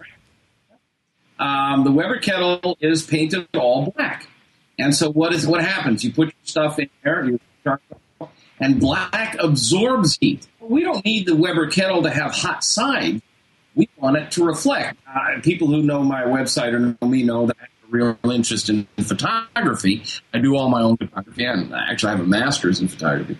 Um, but um, photographers use reflectors that are white or silver because they reflect more light. So, for example, um, the new MAK Star Grill, uh, they just sent me a sample to play with, and I love it. Absolutely love it. They went from a powder coated fire base to a stainless steel fire base, and they're getting. I'm getting much more heat and more reflection of it. Hood is is it's all 304. It's like built like solid. Um, so in that case, I think it makes actually went meathead from to stainless steel and improve the performance of the unit. So I think some stainless makes sense. It depends on where. I want it inside the firebox. And then, then, then of course, you want to keep fire. yeah, right. so Max sent you this uh, one to you know we've talked about pellet cookers on the show. I mean, how does this compare to maybe some of the other ones that you've actually toyed around with? Well, I've played with the MAK. I've played with the uh, Memphis. I played the IPT and uh, a couple of others. Chance to get my hands on uh, um, which I hear really good things about. Um, the other one from Texas, which things about. Uh, uh, uh, but the MAKs are really um, the MAKs are really uh, uh, performing beautifully. Hey, I'm, I'm noticing in the uh, discussion board we're having problems with the sound. And yeah, I don't know what the hell the problem is tonight. We're having a lot of difficulty for some reason they get good Skype transmission from um, Syria, uh, and uh, we can't get Chicago uh, function. I, I don't know. I like my uh, my my thought now is like next week I'm just going to have everybody call in on the phone, and I'm just going to have pictures of everybody up. That might be the best way to go, I guess. I've got one of these long distance plans that doesn't cost me. I'm happy to do that if it's uh, if it works better. Um, nobody needs to see what my ugly mug like on TV. Well, I mean, everybody wants to see everybody. I mean, otherwise, people wouldn't have demanded to have uh, this show turn into some type of a video. I was very happy just being radio guy with nobody knowing what I look like. And everybody sees me and they want to run for the bathroom and throw up, which I understand. I mean, look, God gave me this face. There's nothing I can do about it. But maybe, maybe the phone stuff might be better for the next time around. I don't know try it. I, I, it's just that uh, you know both of us work hard, and uh, it's too bad when uh, I see um, a stream of uh, comments from the uh, uh, the gallery here that uh, they can't understand and that we're breaking up and that they're hearing every other word. So yeah, you um, have you have too much good knowledge to only hear fifty percent of it. you know what about? Um, I want doesn't Skype have a we'll talk about this offline. Yeah, all right. So uh, we'll cut it short for tonight. Uh, we'll regroup. We'll, we'll, come up with a better plan for next month. Uh, we'll talk about smoke for sure, and then I'm sure we can uh, drum up some other things. Uh, I'm going to have John Markus on next week to talk about the new season of Pitmasters. There's already uh, influx about you know uh, guidelines of if you don't live in the state that it's going to be in, you can't try out. I mean, who knows? So we'll be able to, to blow and expose this whole thing up next week. The email I got said that they're looking just from five locations or something like that. Yes, it, there was just you know a set amount of locations, and if you didn't live in that location, you weren't allowed to try out. Yeah, isn't Yeah. that it? I mean, it, you know, I'm I, one of my criticisms about it is, is it's too bad they went to these cool barbecue cities in the south. We never got to see the city. Maybe they're going to get a regional thing. Maybe they're going to do a cook off in Memphis. They're going to have only cooks from Memphis. And we're going to get to taste some Memphis barbecue vicariously by traveling. That would be very cool. I think that would be really cool. Well- see Memphis and barbecue. We'll see what uh, John Markus has to say about that next week. Uh, however, we are talking with Meathead Goldwyn, AmazingRibs.com. Uh, Meathead, always appreciate the time, and uh, thanks for coming out today. My fun. My fun. Take care, Cleveland. Larry, Cleveland Cavalier basketball. That's right. Looking for another terrible season, no doubt. Not like those Chicago Bulls. Apologize, folks, for the the bad uh, deal there. Not sure what the hell's going on. Maybe phone is the way to go. Phone and pictures. Somebody like phone and pictures? I know what everybody likes. Automatic temperature control devices made by the Barbecue Guru. Uh, they are the longest running sponsor of the show. If you've been thinking about automatic temperature control devices, pull the trigger with the Barbecue Guru. They're the ones that came up with this technology. Why would you buy it from somebody else? It's patently ridiculous. Now, maybe you're not familiar with what automatic pit temperature control devices and the Barbecue Guru can do for you. Maybe you're busy working professional. You don't have time to sit around and feed a fire all day because you got to go make sales calls. You got to go cure a disease or do brain surgery, whatever it is that you do during the course of the day, but you want to have barbecue when you get home. This is great. You can throw on a pork butt, you can throw on some brisket, a couple racks of ribs, turn that barbecue guru to the pit temperature you want to cook at, and then boom, you're off to do whatever it is that you want to do. Get done what you need to get done. The barbecue guru has your back while it mines the pit temperature. They also have cutting edge technology. You've heard me talk about it for the last few weeks the CyberQ Wi Fi unit. So if you have the ability to connect to a Wi Fi connection, a lot of contests have Wi Fi now. Pretty much standard in like all homes now with any type of internet connection. So you get that Wi Fi going. And then if you have a tablet or a netbook or a laptop or a smartphone, you have the ability now to not even have to leave your bed to check anything during the course of the night. You want to check and see what your pit temperature is at. You want to check and see where your meat temperature is at. You launch that little website on your smartphone or your tablet or your notebook, whatever the case may be, and you can see right there, even in the convenience of your own bed, your pit temperature is at X. Your up to three meat probes, all those internal temperatures are at X, Y, and Z. Maybe you're cooking a little hot. You don't want to get up at 6 o'clock in the morning to take that meat off and rest it. You can dial back that temperature if you want to. Have that control. Or maybe you're running out of time. Kick it up a little bit. All things you can do with the CyberQ Wi Fi. It's cutting edge technology right now, right here today. You go visit the website, thebbqguru.com. You check out all the products. And if you have any questions on what to order, you can call them directly at 800 288 Guru. That's 800 288 GURU. They will make sure you're outfitted with exactly what you need to get you up and running right out of the box. They do have that after sale support as well that I know a lot of people like. TheBBQGuru.com. The Barbecue Guru, a breakthrough in barbecue technology. All right, we'll wrap up the show right after this. Stick around. We'll be right back.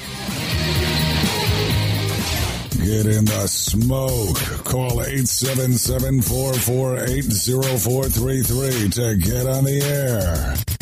Now, here's your host, Greg Rempe.